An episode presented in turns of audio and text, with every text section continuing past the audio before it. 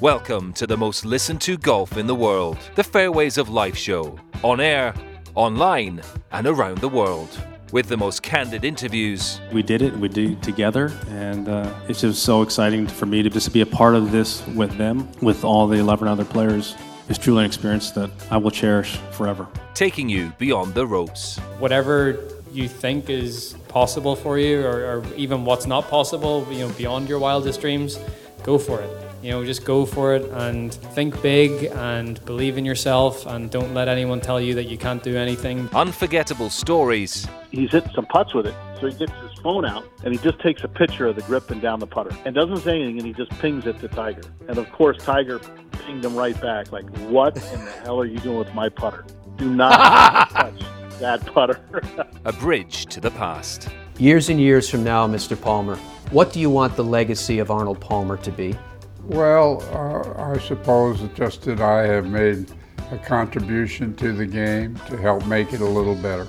Here's your host, New York Times best-selling author and Golf Channel's Matt Adams. Hey, everybody, welcome to the program. Hope you guys are doing okay. Hope the week has been going well for you so far and that you have the opportunity to enjoy the weekend. I know it's in this strange new reality that we're all living through right now. Mostly, what I hope for everyone is that you're safe, that your family is safe, that we're all continuing to do the things that we need to do to get on the other side of this thing. Because there is the sense isn't it that the other side is is closer now. If if not the the end then maybe the the end of the beginning to channel Winston Churchill. So as I promised you this week and it's going to happen today we're going to feature an nearly an hour interview coming up here that we had with Doug Sanders now, Doug Sanders, yes, he, he passed away a few days ago, and he was one of the classics in the game, a 20 time winner on the PGA Tour. Knocked on the door on a lot of major championships, right? Probably most famously, he's, he's remembered for the one at the Old Course of St. Andrews in 1970 that he lost to Jack Nicklaus. When Jack Nicklaus made a, a great putt at 18 in the playoff, ultimately to beat him. It's interesting. One of the, you know, as as the pages of history tend to fall through the through the cracks of the same, and and one thing that happened in that playoff, particularly on the 18th hole, that a lot of people forget, is that Jack Nicklaus drove it through the 18th green. Think about that for a second. It's 1970 when he was playing with those tw- tiny little forged blades, and his golf ball, his particular one, was a marshmallow and Jack Nicklaus drove it through the green. So it's kind of funny when you think, at least in the context of people complaining about length in the game now. Uh, Jack Nicklaus had length in the game then. He was he was that much before his time in terms of who he was and what he was capable of and how he played the game of golf. Uh, another thing that's just interesting as an aside, a few years ago when Martin Hawtree was brought in to work on some of the bunkers and modifications at, at the old course, but one of them in particular was the road hole bunker. And traditionalists rose up in chorus. You know, you can't touch this. It was like when they put the new bunker, the new tee on on 17 there at the old course because they put pushed it back across the road and people hated it. I, I look at those things and go, well, a golf course is a living, breathing thing. Do you not think that the old course was wasn't changed continuously over the course of its 600 years? And I'll give you an example. If you go to YouTube and you look up video highlights from the 1970 Open at St. Andrews, one of the things you're going to see is the the effort of Doug Sanders get up and down from the road hole bunker. And it's amazing because you see the height, the top of that bunker now, which is way up there right? Players descend down into it. And back in 1970, from what I remember, it was about, you know, thigh to waist. It changes. And it was very ragged along the top and all the rest. It changes. That's what that's the nature of golf courses. They're living, breathing entities. And they, they change over the years. Augusta's changed uh, with, with intent many times over the years. So it was probably almost six years ago now that I had an opportunity to get together with Doug Sanders. Did it on my own time. Didn't have anything to do with what I was doing hosting a radio show at that time. It was outside of that, but I knew that I would be able to use it on my radio show as well because I own the content. But at the time, my objective was, and it's it's very much I think in keeping with what our objective is right now at this moment, and that is to get a chance to speak to as many people as we can who have left a distinctive mark on the game of golf. And so we arranged this interview with Doug Sanders, and he agreed to it. And we, we I remember searching, we were at the, the cavernous Orange County Convention Center in Orlando, Florida.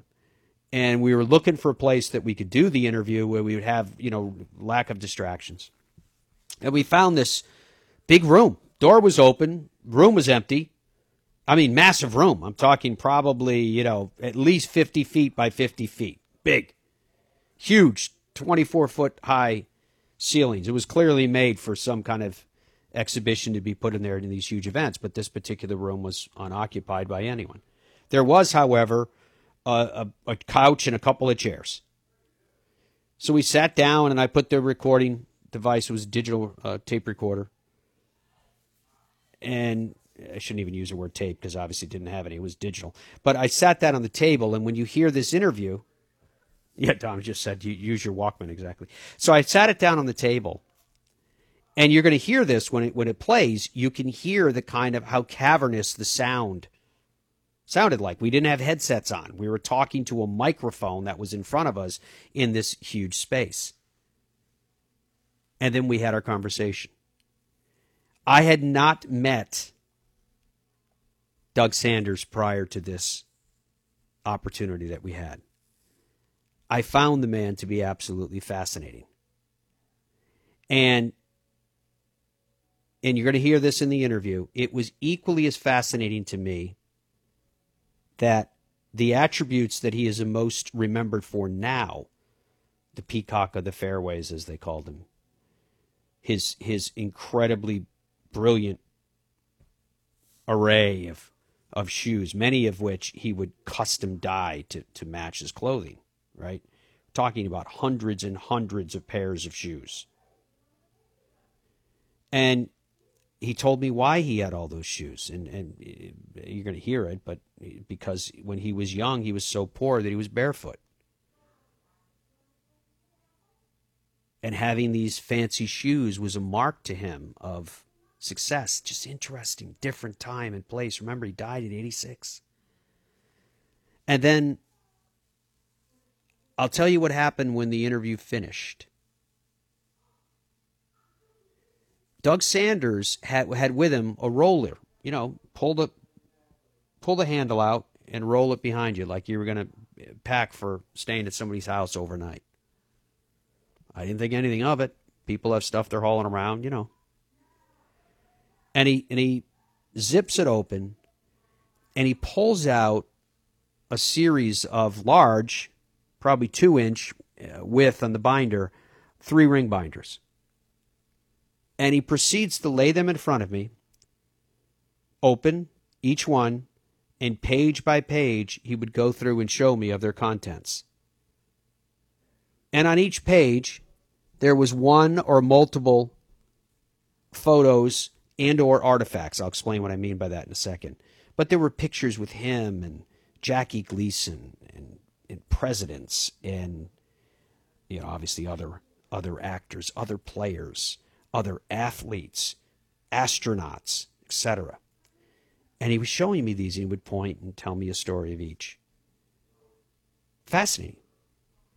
And when you hear that, I, am sure it causes one to wonder why why did he do that? And I can I can tell you as as we sit here and us then that he was not bragging. It was it wasn't about flaunting the lifestyle that he had and who he was and how big a star he was, especially during those can imagine the, the cultural currents of the 1960s that that he looked like the the NBC peacock on television as as in the latter half of that decade when when the television went from black and white to color. Well, he was always in brilliant color. but there was something in him that wanted he wanted the world to know. Not that I was the voice to the world, I was just one voice of the world. And one by one, he was going to let the world know. These artifacts that I was telling you about, he had underneath these, these you know, because each page had plastic over it. I saw signed gloves. Again, signed by all these same celebrities and astronauts and other players. And he mentioned to me that he was writing to today's players, current stars, asking them to sign something and send him a little memento, glove, what have you. And he told me that he'd basically been told not to do it, to leave the players alone. And, you know, obviously I felt bad for him because this man, even then, 80 years old, was clearly searching for still in my view and maybe it's an un- unfair assessment but it's just the observation i made looking into his eyes he was he was still searching for comfort in his own skin which is why i think it was so important for him to hold on to the person that he was when he was at the height of his prowess and to remind the world this person here, this young man, is me. I am him. Absolutely fascinating.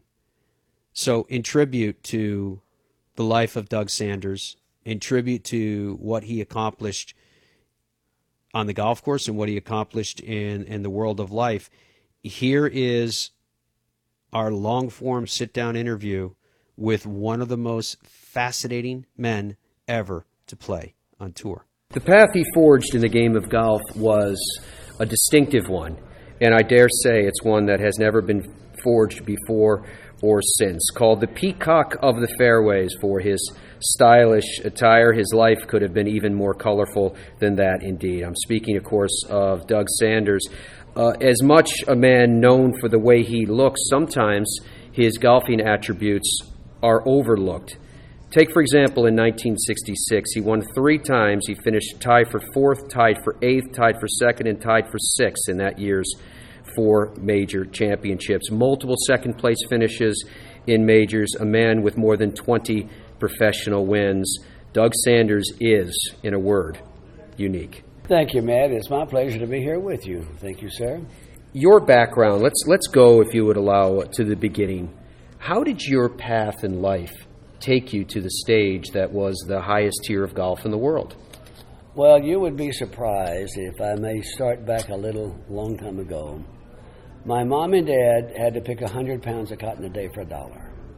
That's what the family lived on. My dad told me that during the Depression, he walked five miles in the morning and five miles back for 50 cents a day. Now, they also tell me a story about before I was born. My brother was four years of age, and my sister was three, lived on the farm, and when they brought the coal in, they just poured it out in the backyard. And he found a little thing that looked like a firecracker or something in it. And it told me that he was kidding my sister about shooting it with a firecracker. She ran into the kitchen and he lit it with a splinter, but it wasn't a firecracker, it was a dynamite cap. It blew both of his eyes out and his fingers off. He was blind all of his life till 69, passed away. My other brother at 18 went into the Marine Corps later on in life, and a hand grenade blew his right arm off, and he died at a fairly young age. And I started walking the golf course, two and a half miles, with no shoes. I didn't have my own shoes until I was about 12. Hand me downs, two lefts or two rights. Take the scissors and cut them out and put the tape and everything over them. But whenever we'd finish, the caddies weren't allowed to play and there was only about five or six of us. Because you've got 25 cents for nine holes and 35 cents for 18 holes. But you normally just carried the bag along, you know, and they took the clubs out. You didn't have to do anything. But so I'd make a few nickels and dimes and looking for balls. But then we took around the back, and the, guys had some a couple of wooden sticks and the holes, and we putt and chip and everything and they beat me out of my money. And I walk up that road at night, two and a half miles back home, and the lightning bugs, they looked like ghosts. And I'd run maybe the last mile and go to sleep when my clothes on, get up in the morning with the same clothes, and walk back before daybreak and go to sleep sitting on the, sitting on the, the stairs to look for balls. I didn't get tired of going up the road. I got tired of going up the road broke. And later on in life, I started chipping and putting, and they didn't know anything about it for about three years. Now I'm about, oh, 13. And the four of us worked all week long, made $5 a piece. Cat in. And I says, come on, guys, let's go chip and putt. They says, come on, sucker. We didn't have any year money in a long time. Let's, let's, go, let's go do it. And that night, those lightning bugs, they never looked like ghosts again when I walked up that road with those four five dollar bills in my pocket. so I knew what it took was that burning desire, that killing instinct, that will to win to be able to make something happen. And that's what I had. But I got to tell you something other was one of the most exciting things I've ever done in my life. I went uptown and bought myself my new shoes. I'm walking down the street on the sidewalk there, and I think everybody in the cars are looking out the window at my shoes, and I'm trying to take my shoes and stick it out there a little further for them to see. You know, I was so proud of my own shoes. So that started me off, and then when I was about about that age, the pro took a liking to me, Maurice Hudson. He was a pro there, and I started chipping and putting. We didn't have a driving range, but he let me go down between a hole where the, the guys never normally the tee shot would never land, and I'd hit practice there early in the morning, late in the afternoon, and I'd sometimes I'd have a divot, maybe 10 yards long, right along the edge, and I could take dirt and put it back in there. So finally, when I was 17, I shot 29 in the high school tournament. Made a hole in one and a hole out on a par five for another eagle. And so they thought I could play. They sent me off to Augusta, Georgia. And I stayed with a buddy of mine, didn't have any money. And I qualified for this junior tournament. I came back to my hometown, and of course, we didn't have any money. My mom, she'd got a job down at a cotton mill. She was making 20 cents an hour. And my dad was a truck driver. And so now that 10 men got together, because I had no money to go to Durham, North Carolina. That's where the finals was. And you stayed at Duke University, but I got to get up there. And they got together, 10 of them, and gave me $10 a piece. And I bought the ticket up there on a train. I think it was eighteen dollars and fifty cents or whatever it was, and we played two matches a day for about I think four or five days, whatever it was, five, maybe five days, and I won the championship. Mm. And I'm holding the trophy, and all the press is out there and everything's going, and I don't know what's happening here. And the thing, but Miss North Carolina is standing there. And they says, Miss North Carolina, give the Master Junior a kiss. I'm 17, she's about 19. She bent over and kissed my lips, and a few minutes later said, Do it another one while we can get some more pictures. Did it again. Now, finally, another 20 minutes went by, you know, and everything. So now this time, just put your lips together and just hold them together while we get the pictures. You're doing it too quick.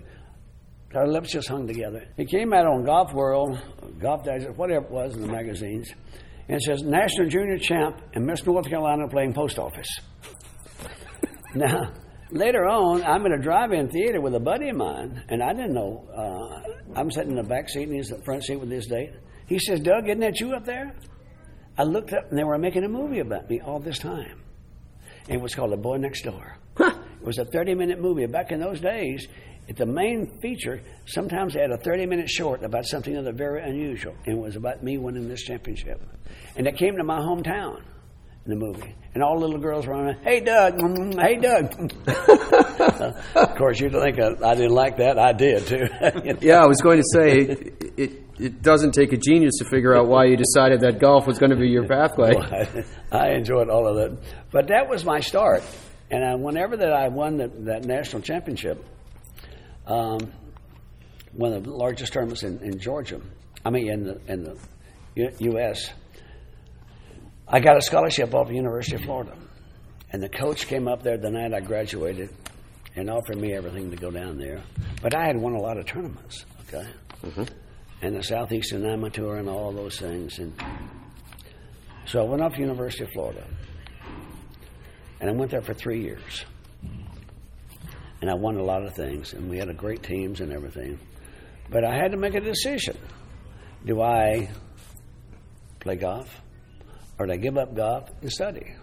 I majored in physical education. I could, you know, get a job driving a truck, make more money than I could what I was doing. Mm. So I met a man from Canada named Brad Street, which I named my son after later on when I got married, had a son. And he helped me a lot get started and everything, and sent me over to play in a British Amateur. And the guy found he was playing me, they wouldn't even bring a change of clothes because he knew I was going to beat him because I was playing that good. And I'm playing that small ball, and I hit everything right over the stick. Right over the stick. It hit and bounced over and everything. And every time he says, Great shot, Mr. Doogie, but through the green, through the green. I got beat the first match. I came back to Toronto. He says, Doug, there's a big tournament over there. And go over to Montreal there. Big, uh, Beacons, I think it's Beaconsfield Country Club. Biggest tournament in Canada called Canadian Open. Mm. I'm 22 years of age. I never played in a professional tournament before. Hogan and Palmer and everybody that's needed out there. Well, I end up tying Dow Finsterwald, and I beat him in the playoff to win the first tournament I ever played in. I'm the only amateur that won the Canadian Open. Back then, when you turned pro, you couldn't receive any money for six months. You were neither a pro or an amateur. So I went down to South America with Palmer, Roberto De Vicenzo, and Tony Cerda and all that. I played in four tournaments. I finished ninth, seventh, second, and first. And I came back, and over the period of time, I found out now all the companies wanted me to sign with them. Hmm. As I recall, I went with, with, Wilson, which was Wilson. I do remember that.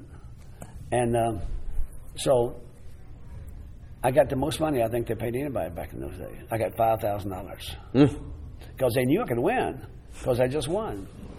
But I went on to win twenty tournaments, and there's only been uh, they says three people that's turned pro in the last 40 years to win more than 20 tournaments, and that's Phil Mickelson, Vijay Singh, and Tiger that turned pro in the last 40 years. But Palmer and those guys turned pro, you know, 50, mm. 55 years ago, whatever it was. But this game has been so good to me, but I would not have done any of that if it had not been the fact those 10 men gave me $10 apiece and sent me off to qualify for the junior championship. And I don't know what I would have done in, in school, you know, with not the education, everything. I mean, would I have been driving a truck or working a service station, whatever? I didn't. I don't know. But God just gave me that opportunity, and those men did. So I owe something of the back. I have worked so hard in the junior golf program to give back something up to the game.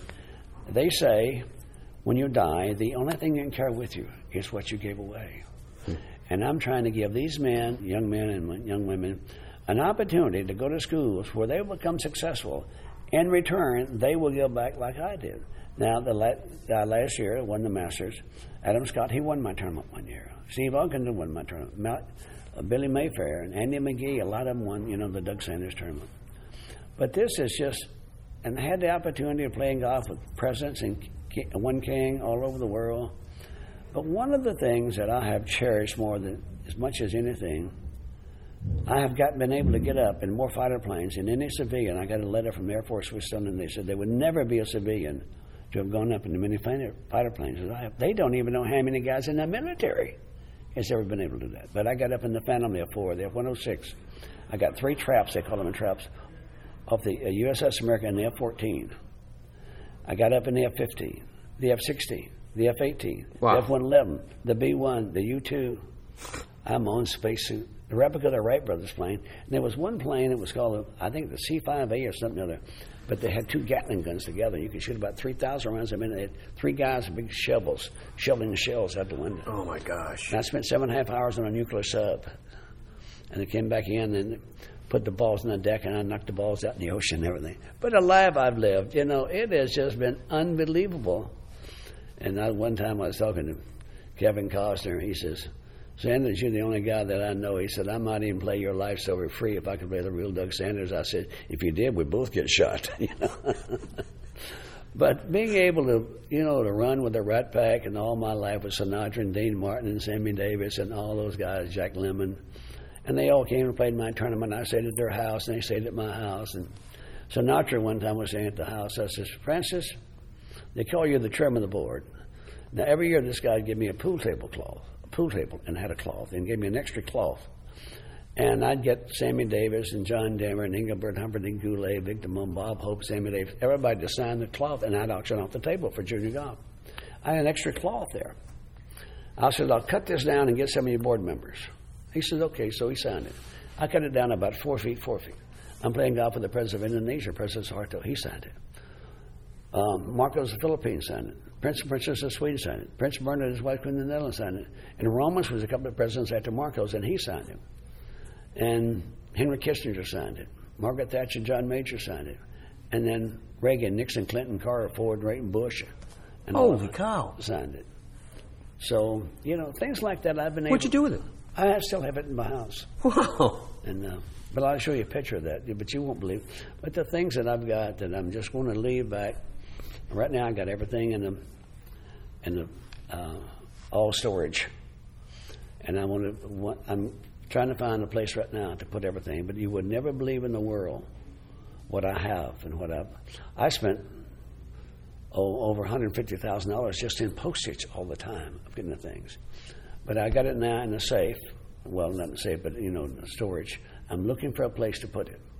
And right now, I, I have the idea now, maybe talking to the maybe the mayor of, of Houston, and maybe of Palm Springs, and things of that nature. But what I've got in, in the paintings, I've got with all the guys that stood in front that won three majors or more. I have a full size painting done of them with the golf bags in front, and that there's about twelve or thirteen of those guys. They've signed them. Yeah. Now, I think there's 24 guys that I've counted of the bags that I have at the house that uh, they I couldn't get them to sign it because it, uh, they're they're dead. Bobby Jones, Walter Hagen, but I've got a painting done of all most all of those guys. But it just goes on and on, and the golf bag signed by the guys that's won the the uh, Super Bowl coaches and the quarterbacks. I got the gloves. I got the bags signed by all the guys except maybe a couple of them, the last ones, except Vince Lombardi that has won the Super Bowl. But I'm always dreaming up something other different to do. And I just came up with the idea not too long ago. I went back and got the gloves of all the guys that has won the U.S. Open and the U.S. Amateur. They signed and put them in frames.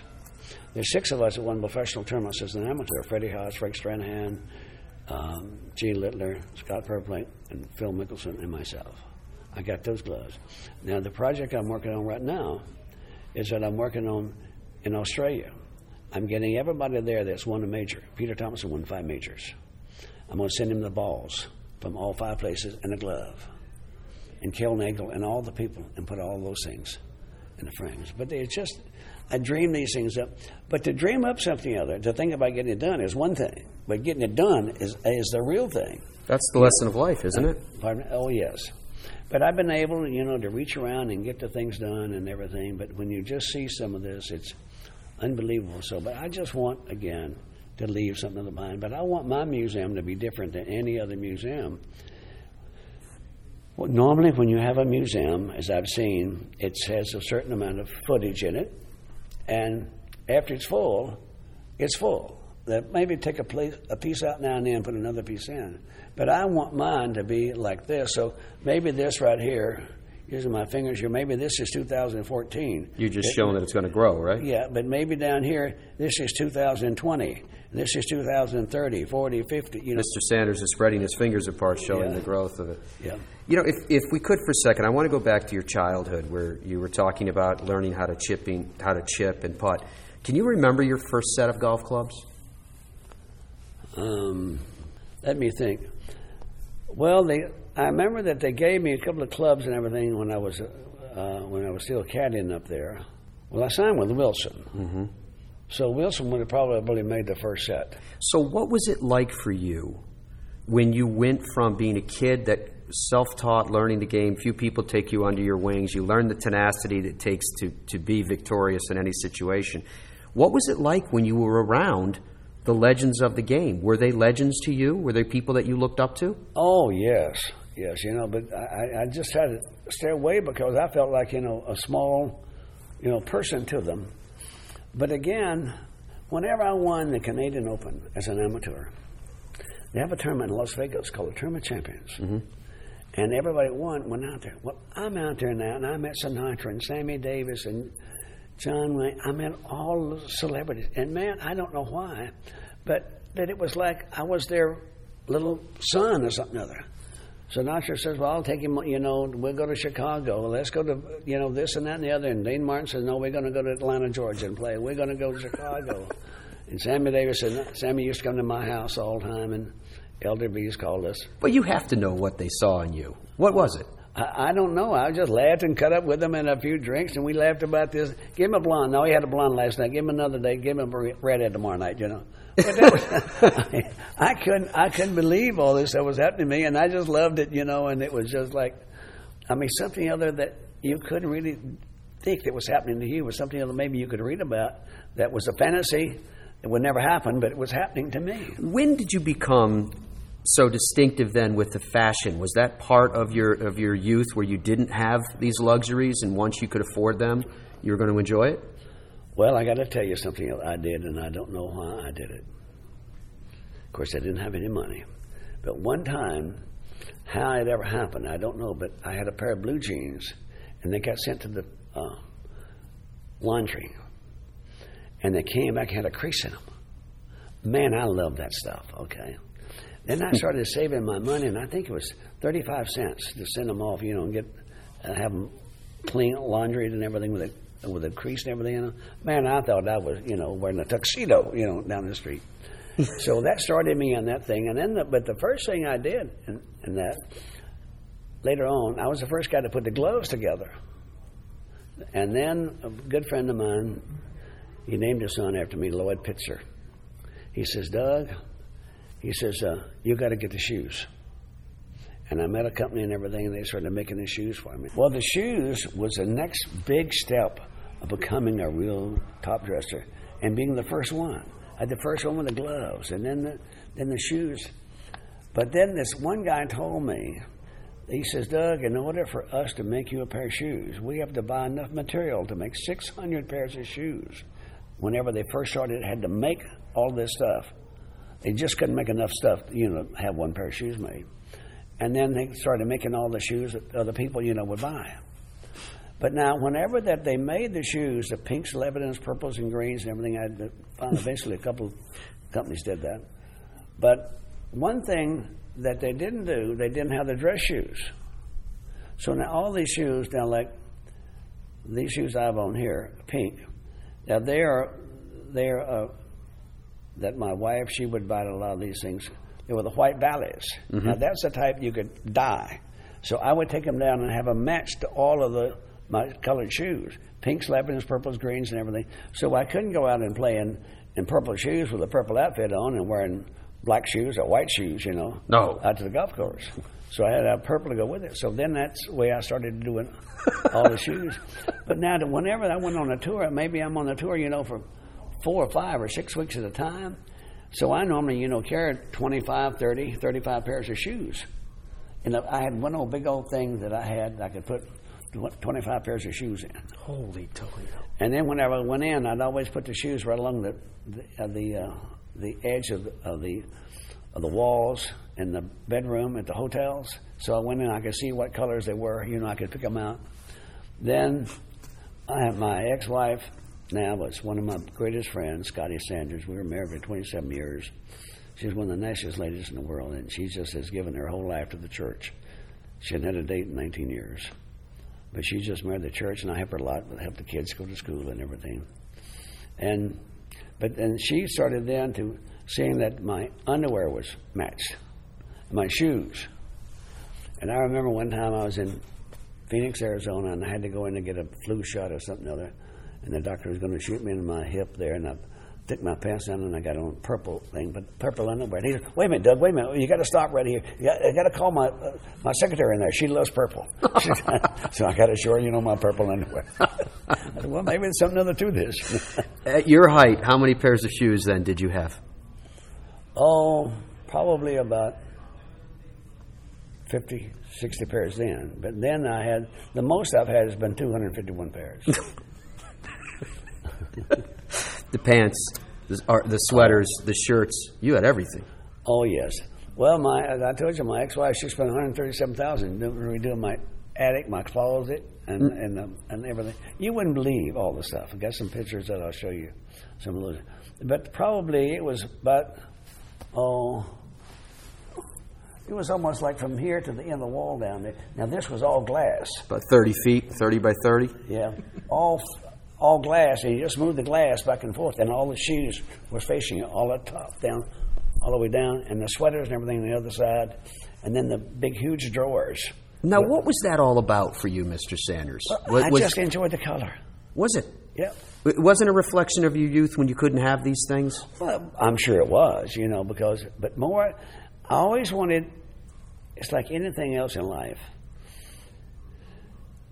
Like I told you, I got tired of going up that road broke, but you've got to have that burning desire, that killing instinct, that will to win, to be more successful. You've got to work at it harder. But if you, you can't ever reach the point where you think, well, I'm there now. You think if you're there, no, going this way, no, you're always going down. If you're not going up, you're going down. It's pretty hard to stay right on there. So I wanted to keep doing something different all the time. When you look back on your life now, though, what would you pinpoint as the pinnacle of your existence? Well, I think most of that was the burning desire to be successful and to look forward to making something happen. It's just like trying to get, having an idea of getting a golf bag signed by a president. I mean, you can think about having it done, Yeah, but getting it, but really getting it done is another thing. sure. So that's the thing I was always able to do was to try to find a manage a way to make it happen. And those are things you have to constantly work at. Mm-hmm. You can never get to the point, well, I'm there now. You know, no. You're going down if you just stop there. You got to keep that burning desire to keep working hard. And that's the thing that's driven me more in golf.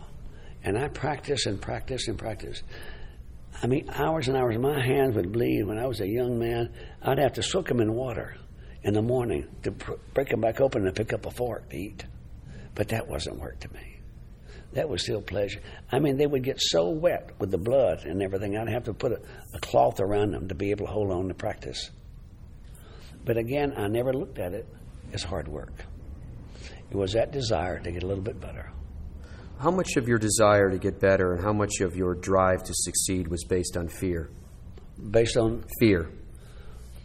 Well, I didn't have the, the fear. I always seemed to have a, a vision, a way to look at something other, a little bit more out there mm-hmm. to find a little bit better way to approach it, in a little different way. It's like whenever I went out there to play golf, and I'd practice, I never left the driving range until I hit two low hooks, two high hooks, two low fades, two high fades, two low shots and two high shots. Because if you had to use it in the first few holes of that day, it's still fresh in your mind. So you're always ready for it. And I think that's the thing that, you know, that drove me of always trying to think of something a little different. And I'd get it down where I could hook it. I'd walk up there and I got to hook it 10 yards. I just set the club down, think 10 yards, boom, there. Because I'd done it so many times. And I think that's a thing that a lot of the kids today don't, they don't work hard enough. A lot, when I was on the tour, some of the guys would have their sons to come and see me and this and that and the other. And I think the thing that they realized right off the bat, you got to work harder. You got to work more and more. You got to set goals that are hard to reach but are reachable. And once you reach them, you got to have another goal. Always have that goal out there to keep moving forward. And that's what makes a champion. That's what makes a good player and a person to become successful. What was it like for you once you started to compete in earnest against the likes of, at, at, by the time uh, you were out there, Mr. Hogan was older, but Snead was still in full form, and all the other great players? It, in fact, let me ask you this question, if I may, sir. Did you ever have a conversation with Ben Hogan about your game? Did he ever give you any observations? Well, during the time that I wanted to get some golf balls and gloves and everything signed, it was hard to get them signed by Ben Hogan. Mm-hmm. But I'd call his secretary, and she'd invite me up to have lunch. And I'd go up, I'd take a fly up to, from Dallas to Houston. I mean, from Houston to Dallas, go over to Fort Worth. And I'd have a town car to take me over for an hour. Either pick me up an hour later or stay there for an hour. And she'd order a sandwich or something or other. And we'd go in, and I'd go in his office. He'd sign the stuff and want to talk. But it was very hard to talk to Ben. He wanted you to talk. He didn't want to, you know, talk about himself. He wanted to listen more to you about what you had to do and so forth. Ben only had, from what I could feel and see out of Ben, he only had one desire in life, and that was to win. He had that burning desire, that killing instinct to, win, and he worked hard at it. He didn't have time for other stuff, you know, he did. He just wanted to devote that time. And I had Andy Williams one time. Andy was a great friend of mine, and he come to a lot of the tournaments I wanted to go to, and Dean Martin and Bob Hope. Bob went every place for me, and Sammy Davis and everybody was up in uh, in um, Fort Worth, and over there, Ben was playing the gin rummy at the club he always goes to. We're there, and I introduced him to Andy Williams. And Andy shook his hand. He says, "Mr. Hogan, I don't believe this. Is this is one of the greatest pleasures I've ever had to shake Ben Hogan's hands." You know, I thought that was so so nice. You know, but Andy had shook hands with everybody. You know, How did Mr. Hogan react? just shook his hand and said thank you. You know, quiet. But you know, Ben never told any jokes, you know, to make you laugh or anything like that. But he was um, he wanted to win. Let me tell you something, there, and he did. He had that he had that instinct, and, and that's only desire that I ever saw. And he worked in that direction constantly. Yeah. But I played with him at Fort Worth and everything. But then I went to Colonial one year and I played with Ben. But it almost made me cry that one time I'm playing with him. This was latter in parts of his, his life. And he was over about a four footer and get the, trying to get the club back. He was shaking. And his hands would just shake so bad. And he finally, you know, Yeah. hit it. But the last place he ever played was there in, uh, at Champions Country Club.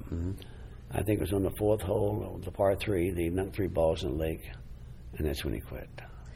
In 1967, you were a member of his Ryder Cup team. What was that like? That's an experience I shall never forget in my life.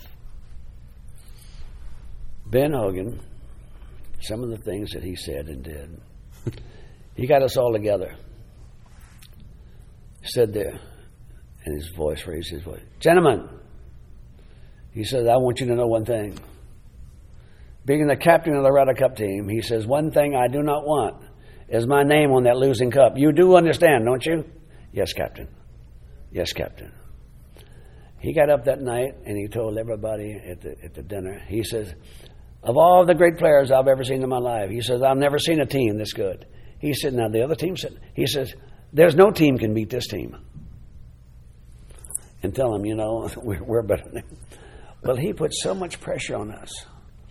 He'd come up to you and he'd stop you about 10 or 12 feet put his hand up. He had a drink in one hand and a cigarette in another one. He'd take a puff of his cigarette, blow it out, and sip his drink, and he'd walk right up to you. Doug? Yes, sir. You will win today, won't you? Yes, Captain. Because you came in. He said, Doug, you won, didn't you? You want to tell him no? No, you didn't want to tell him no. we'd be two down, three to go, finish eagle, birdie, eagle, or something to win one up. We kicked their ass, okay? but we had to because we had the fear of us in, in there because we did not want to tell Ben Hogan we lost. And that's one of the worst meetings I think the European team ever took, you know.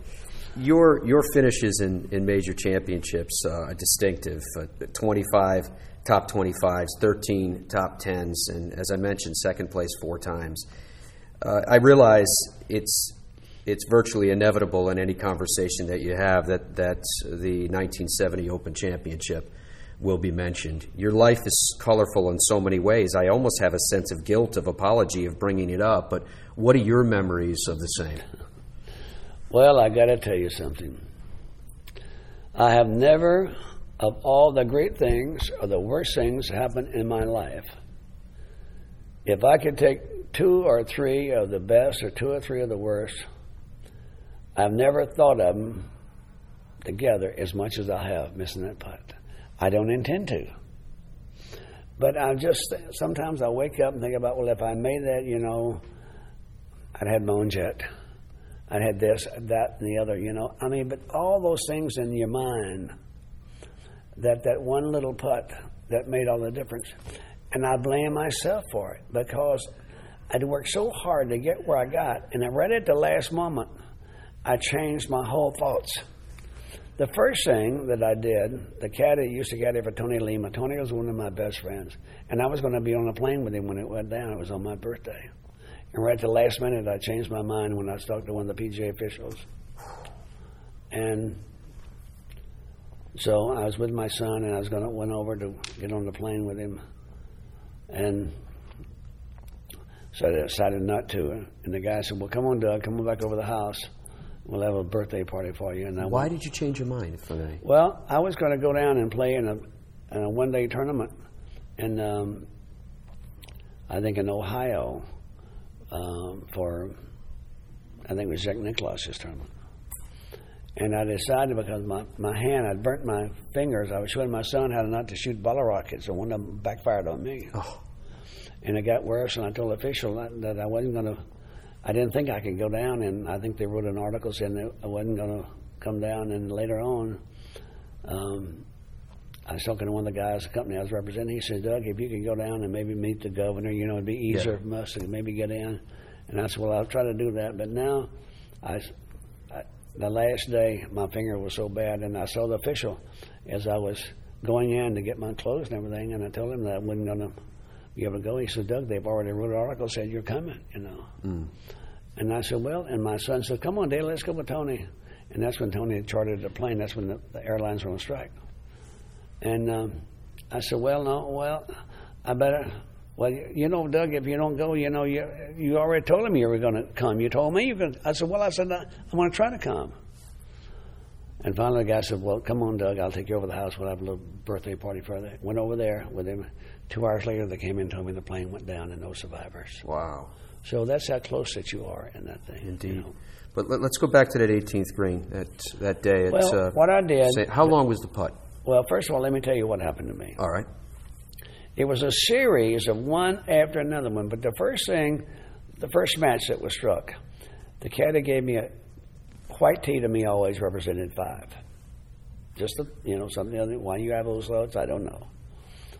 Why you mark your ball? You know, if the penny was turning your heads or tails, you know, this, that, and the other meant that you know that you're going to make a three or four or whatever. Oh, don't so this this caddy, caddy for Tony, gave me a tee. He said, Doug, use this in memory of Tony. It had his name on it. It was a white tee. I didn't want to use, I said, well, yeah, but I'll use it for Tony anyway. I had a good tee shot up there. That's the first time I'd used these clubs. And I, I was, I think, 87 yards away. That's what the caddy told me, but it looked a little strange. And I said, well, I'll just walk up there and see. And I'm thinking about, too, having, I'm making it easier for the press, you know, to talk about, well, now Doug is walking up there to be sure, you know, got the right club to be sure, you know, something that doesn't happen. I walked up and walked back. I hit the shot, but knocked it about 25 feet past the hole. Well, then that set the whole thing. Now, when I knocked the ball down, I'm playing with Trevino, leads about 10 or 12 feet. and knocked it down about three feet. And somehow I remembered that walking down, now here's all the things that's going on in my mind about winning the tournament, this and that and the other. And I remembered about the guy, who was it, George Low or somebody told me, said, when you got a little short putt, says, just go ahead and knock it in rather than mark it and, you know, taking the time and everything. So I thought about that. And I said, I'll go ahead. Not thinking about the fact of marking it. And uh, until I, until I was standing over it, I said, well, I should have marked that and let uh, Trevino putt. No, you've been over it too long. Go ahead and putt now. And I looked down and I saw it looked like a little piece of um, dirt, but it's where the sun had burnt the top of a piece of grass there. And I raised back up, and they laughed over here behind me. I said, "Well, I'll bow to them last." Get back over. there. Well, you should let Lee put. No, you've been here too long. Go ahead and put. Well, go. Ahead. Boom, missed it. So that's you know all of that together, rather than now. Kenny Steele said he, he told me he was sitting with Hogan, watching this on television, and Hogan said, "Back away, back away, Doug, back away," because he's looking, you know, seeing me going through all of the motions, and it was just one thing after another one, and I, I missed the putt. No one's fault except my own. I set myself there, and I broke my my thoughts about just staying right on right on track Yeah. and continue until it's over with. Could you talk to us about the playoff? Well, the playoff, I hit one of the greatest shots out of a bunker I've ever hit in my life, the 17th hole. And uh, Jack Nicklaus is one of the greatest bunker shots he's ever seen. I'm kind of a little bit on the downslope. Now I'm looking up there and I can visualize this.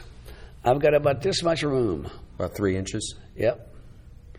Three or four inches there to go over it. If I'm if I'm six inches over the top of it, I'm back in the in the uh, the road hole back there.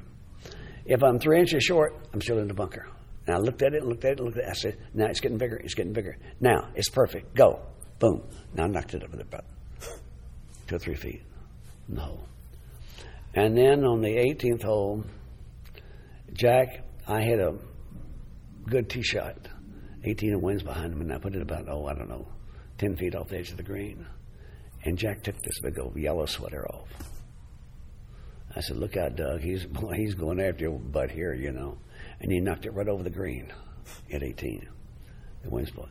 And that grass is normally you're going to go right underneath it. Big grass is laying down. Hmm. But it landed up right on top of it. And he chipped it down. I chipped my ball up close, and I ended up making my putt. And Jack made about a 12 footer. And then whenever he made the 12 footer to beat me, he took his club and threw right up in the air. And I looked around, and I didn't see the club. Only place it's going to be over my head, and I'm going like this. And Jack's trying to get his hands over top of my head, you know, keep me getting hit. I said, Jack, it's not bad enough to beat me, but to hit me upside the head, damn, what what else am I do I have to do to you, you big boy? You know, I'm finished with this. Leave me be. You know? But they says, Doug says you'll always be remembered for missing that putt, and they'll always be, you know, you'll be famous for that. Now you won't believe this that there's probably, I'd say, at least six people ask me who, who won the tournament that year. They don't even know that Nicklaus won the tournament, but they realize I missed that putt. They says, You'll always be famous for missing that putt. I said, Let me tell you one thing. Give me the 150 or 200 million I'd have made over my lifetime about it, and I don't give a damn if you know me or not. You know? yeah. but I do care, you know. Does but, it haunt you? Well, it still does, and and you know, I just kind of brush it away, but it's there. It's not like something other, you know, that just hangs on to me a lot.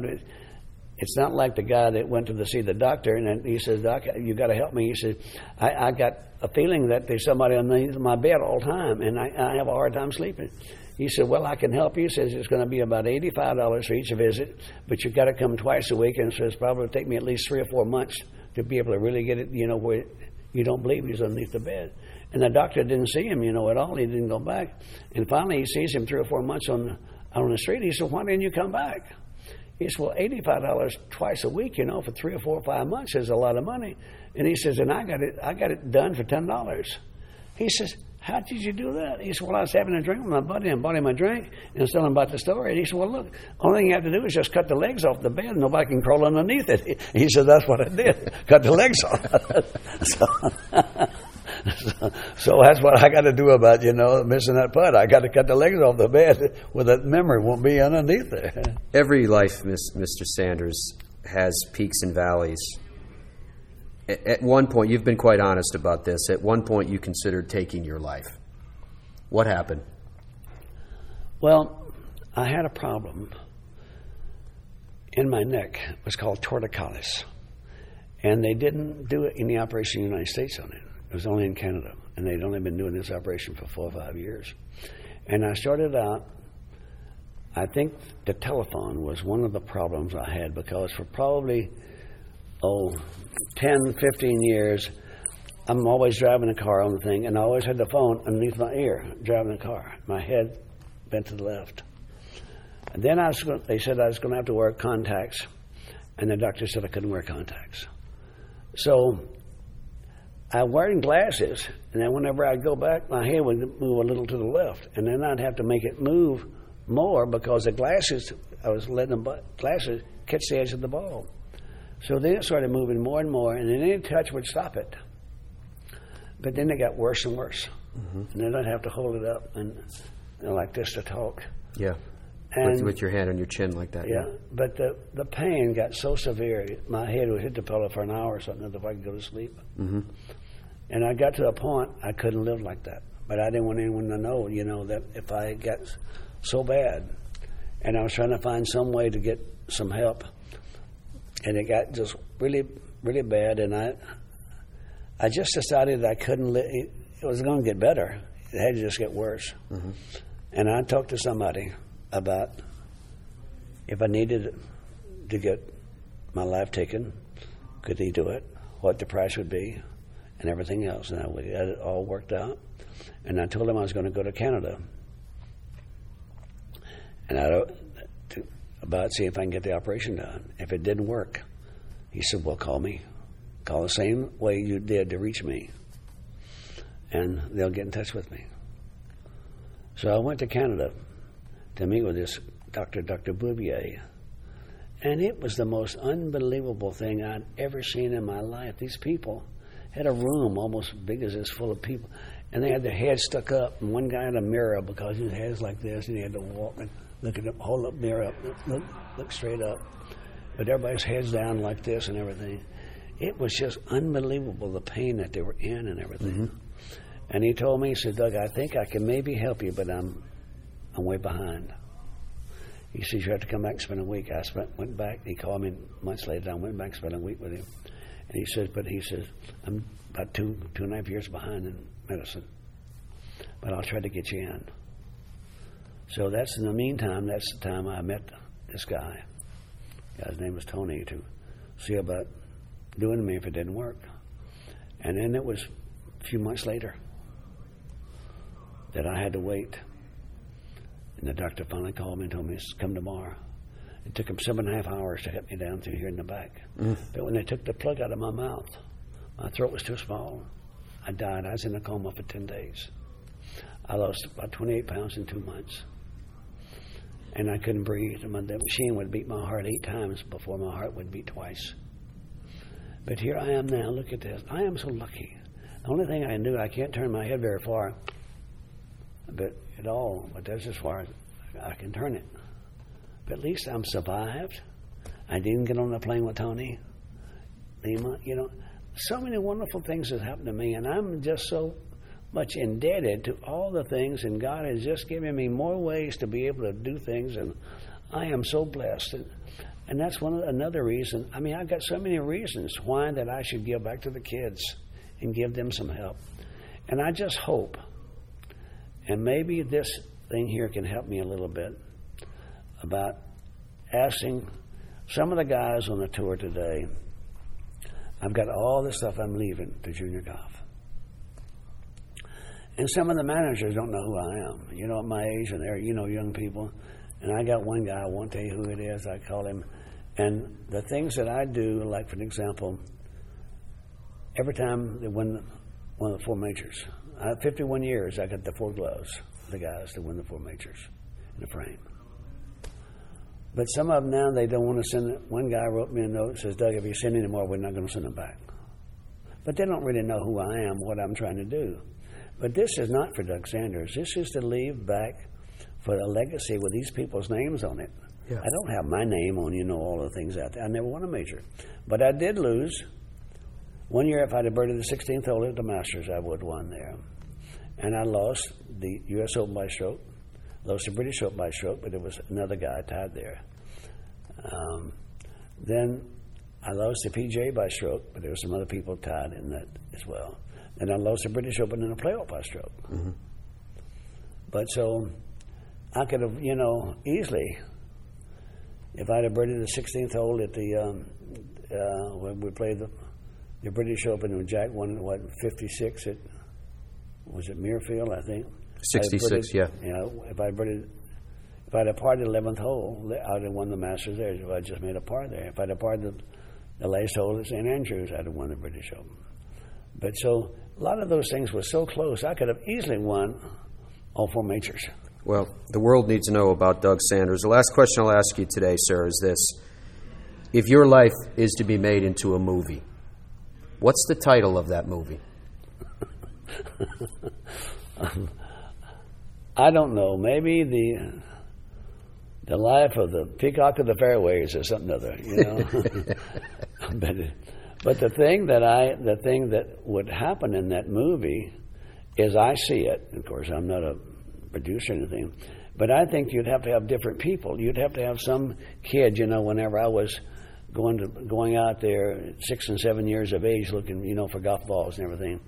And then the person, whenever I won the national junior when I was 17, and then maybe that person could be the same person that up till I won the uh, Canadian Open as an amateur. Then another person could pick up when I was on the on the on the tour. But um, I think it could be done, but I think a lot of good things, you know, you could see in there. There'd be a different thing about, you know, the planes I flew in and things of that nature, and playing golf with presidents and one king. And but you know, I think I just think back sometimes that how fortunate I am to have found a game called golf, and that's the only sport, if you ever look at it, that you can never play and talk to your people at the same time. You can't talk to anybody when you're playing football. You know, you're going to throw a pass, and you can't say, "Hey, how's your buddy today?" You know, throw the pass. Uh, or, or basketball, or baseball, anything. But golf, it's the only sport to. Carl Lewis ran. He came down one morning. I had Doug, uh, Willie Nelson celebrity, Willie Nelson, Doug Sanders celebrity fun run. It was a 5K at my tournament, and Carl Lewis was riding down with us that morning He's going to run in it. He says, Doug, today is history for me. I said, why's that, Carl? He says, this is the first 5K I've ever run in. I said, yeah, and didn't win it either. but now, what about, I could give Carl some strokes. It could come to the last hole, the 18th hole, and maybe a three-footer I've got to beat him. Maybe he's got a three-footer to beat me. But now, what are we going to do? We're going to run a 100-yard dash? What is he going to spot me, 95 yards? I mean, there's not much contest in that. But you do have that in, in golf. So that's the reason that people, as you get older, guy done when you get 60, 65, 70, 80 years old, nobody calls you up and says, hey, you want to go kick some balls today? You want to play basketball? No, let's hit some baseball. Let's play golf. Okay. It's a great sport. And it'll be there and on and on. But the kids today, they got a wonderful chance out there. But when we grew up, all, everybody wanted to be a hero in school. If you're a little taller, basketball. 10 points hero. Weighed 175 pounds, two touchdowns hero. And and then baseball a little stronger, you know, two home runs hero. But in golf, only people play golf were misfits. Weighed, you know, nine and a half and 130 pounds, 135 pounds. They weren't big enough, fast enough, tall enough to play other sports, and they played golf. But today, they seen today how valuable that can be. Mm-hmm. It's another life out there today and it's a life that you've got forever. It's not like you play football and baseball. You have to give up over a certain period of time. You can play this forever. It's just a great thing. It's a great thing for the kids to get started too, because they can get out there and get mix and mingle with other kids. A lot of them today they go in, sit on the couch, read the paper, and get on the machine, and that's where they stand. But they go, they can't go out there and talk to people. But if you're out there playing golf with your buddies, your buddies, you can talk about the things happening. It's a great, great sport. Mr. Sanders, thank you for all that you have meant to the game of golf, and thank you for your time, sir. Thank you. It's my pleasure. And let me just say one thing thank God for what it's done for me. Wow. I, I don't even know what else to say other than wow. I do want to remind everybody, as you could tell, I put off all of our, our sponsors' reads until the end here, so I am going to ask you quickly to, to please remember benhogangolf.com. Log on there and see the new icon forged blade irons. They are absolutely beautiful. See the PTX Pro irons, a new driver, their wedges, their putters, all of it you can find on there. And you'll see why their direct relationship as a micro manufacturer with you is a special one indeed. French Lick Resort, it is so good that we're bringing listeners there. That's the highest accolade I think the Fairways of Life show can give a destination to say, this is so cool and so much fun. We want to come there with our own family, and that is all of you. Fairwaysoflife.com slash French Lick for more details on that. Tour Edge Golf, they are special. Uh, one, you know, if you if you're to stand out from the crowd, how do you do it? You do things like, oh, a lifetime warranty. Think about that for a second. A lifetime warranty. The best in the world are playing their products, not merely because they're ambassadors You've got people that are not part of their paid in, in, in, ambassador staff. You've got people that are playing them because they're the best. TourEdge.com for you to find clubs with all of the latest technology without having to refinance your, your mortgage in order to afford to buy the product as well. Bridgestone Golf, their new reactive urethane cover has reinvented the golf ball. No longer do you have to choose between spin or distance. You can have them both in one ball. Just log on to bridgestonegolf.com and check it out. And finally, uh, not least though, Ireland.com. I am so proud to represent Ireland.com, and I do it with all of my bias inherent, and it's with good reason. It is the best links golf in the world. Let's start planning on this today. Let's go. Let's take a couple trips there when, when all this stuff blows over. Why not? Ireland.com to get you up to speed. Folks, thank you so much for your company. Please have a good day. Be safe out there. Take care of each other. Tour Edge continues their meteoric rise in 2020. Over 90 different tour pros have put Tour Edge into their bag, including staffers Scott McCarron, Tom Lehman, Tim Petrovic, and Duffy Waldorf.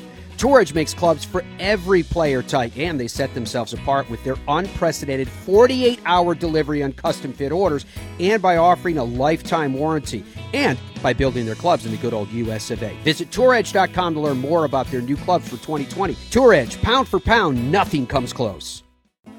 Come to where history meets luxury at the family friendly French Lick Springs Hotel, where there's something for everyone, from Kids Fest to shopping, bowling, golf, and other outdoor activities. Or at the West Baden Springs Hotel, you can wrap yourself in old world elegance. Visit our luxurious spa, indulge in an afternoon tea, a historic tour, and multiple sophisticated dining options. Then, finish your day with a cozy carriage ride before turning in for sweet dreams. Only this isn't a dream. Visit FrenchLick.com to plan your vacation today. It's no secret that FootJoy Flex has been one of the best selling shoes in the game for the last few years. You can literally wear these things anywhere. Well, they now have a version that's completely redesigned and fully waterproof. It's called the Flex XP. You can wear these to and from work, hit a bucket of balls at the range, play 18 of them, wear them into the clubhouse, or out to dinner. Many have tried this type of versatile shoe in the past, but leave it to FootJoy to elevate the category. Now you can start flexing with the all new Flex XP. Learn more about Flex XP at footjoy.com. if you listen to the wind, you can hear it. That's Ireland calling you home. Home to the greatest links golf courses in the world, defined by soaring dunes, undulating fairways, venerable bunkers, and whimsical green complexes. From Royal Portrush in Northern Ireland, site to the 2019 Open Championship, to Ballyliffin, Lahinch, and Ballybunion, numbering among the links golf masterpieces awaiting your golfing sojourn. Come home to Ireland and enjoy the most incredible golf experience of your life. Get started at Ireland.com. Boyne Golf provides the ultimate world class golf destination with 10 championship caliber courses spanning three resorts. Centered in Michigan's northern lower peninsula, the courses are the products of some of the game's masters, including Robert Trent Jones Sr., Arthur Hills, and Donald Ross. From the all inclusive vacation packages, elite instruction with the Boyne Golf Academy, tournaments, and so much more, Boyne Golf truly offers an unrivaled Michigan golf vacation experience. Just log on to BoyneGolf.com and take in all the splendor that is a golf experience unlike any other. TheGolfTravelGroup.com is a luxury golf tour operator that specializes in custom travel itineraries to Scotland, Ireland, England, Wales, Iceland, New Zealand, Australia, South Africa, and more guaranteed advanced tee times, incredible accommodations, airport meet and greet services, private guided tours, and private drivers, all in luxury vehicles. And they have a staff that's been doing it forever. TheGolfTravelGroup.com. Take your game to the max this spring with the all new Tour X golf shoe from FootJoy, fully loaded inside and out. Tour X delivers max stability, max control, and max comfort, so you can launch it past your buddies. The Tour X wraps your foot in coziness with an OrthoLite Impressions fit bed and a foam collar around the heel, ensuring max in shoe comfort and support. Tour proven by players like Kevin Kisner and Rafael Cabrera Bello. Experience max performance for yourself with the all new Tour X. Shop now at FootJoy.com. What's your bucket list destination? Where have you always wanted to go? What's the number one thing that holds people back from doing that? It's fear of logistics. I don't know where to stay. I don't know how to get tee times. I don't know where to go. I don't know who should take me there. Well, I'll tell you who knows the answer to all those questions. TheGolfTravelGroup.com. That's why the Fairways of Life show has aligned ourselves with these experts. And is there some place you want to go, like the Open or a President's Cup or a Ryder Cup? They can take care of that as well. What is your golf bucket list? Where do you want to go? Do it with thegolftravelgroup.com. BenHoganGolf.com is where you can go to see the beautiful product that's being produced right now, bearing the name of the legend. You know, when he founded the original company in 1953, Ben Hogan said he did it, quote, to design and manufacture the best golf clubs in the world, end quote. And that is exactly what their mantra is today. Only it's going directly to you, not through retail stores. So they're saving that 40%, 50% retail markup. You can get the best, and you can get it directly from their master craftsmen. Log on to benhogangolf.com now. Nestled amongst the hills of the Hoosier National Forest resides a classic American destination, the French Lick Resort. Experience the ultimate in golf at the Pete Dye course at French Lick, voted number one course in Indiana on Golfweek's Best You Can Play for 10 years in a row. The Donald Ross course at French Lick has been named Indiana's number two course in Golfweek's Best You Can Play rankings every year since 2011. Come experience old world opulence amid modern comfort served with Midwestern charm. Visit FrenchLick.com. It screams. It tracks. It's soft. It reacts. It is the all new Tour B with a game changing reactive cover designed to spring faster off your driver and stick longer to your wedges. Try the new Tour B, the Tour Ball, reinvented. It's time for you to discover Streamsong, a new kind of resort that takes the everyday ordinary to the absolutely extraordinary. Three internationally acclaimed link style courses by golf architecture's iconic foursome of Gil Hanse, Tom Doak, Bill Coore, and Ben Crenshaw that provide a golf experience distinguished as unlike any you've ever had before, with undulating fairways, navigating through wild grasses and deep water ponds and lakes, towering sand dunes to find the unexpected experience of playing golf at Streamsong, the ultimate legendary golf destination set apart by the unexpected. StreamSongResort.com.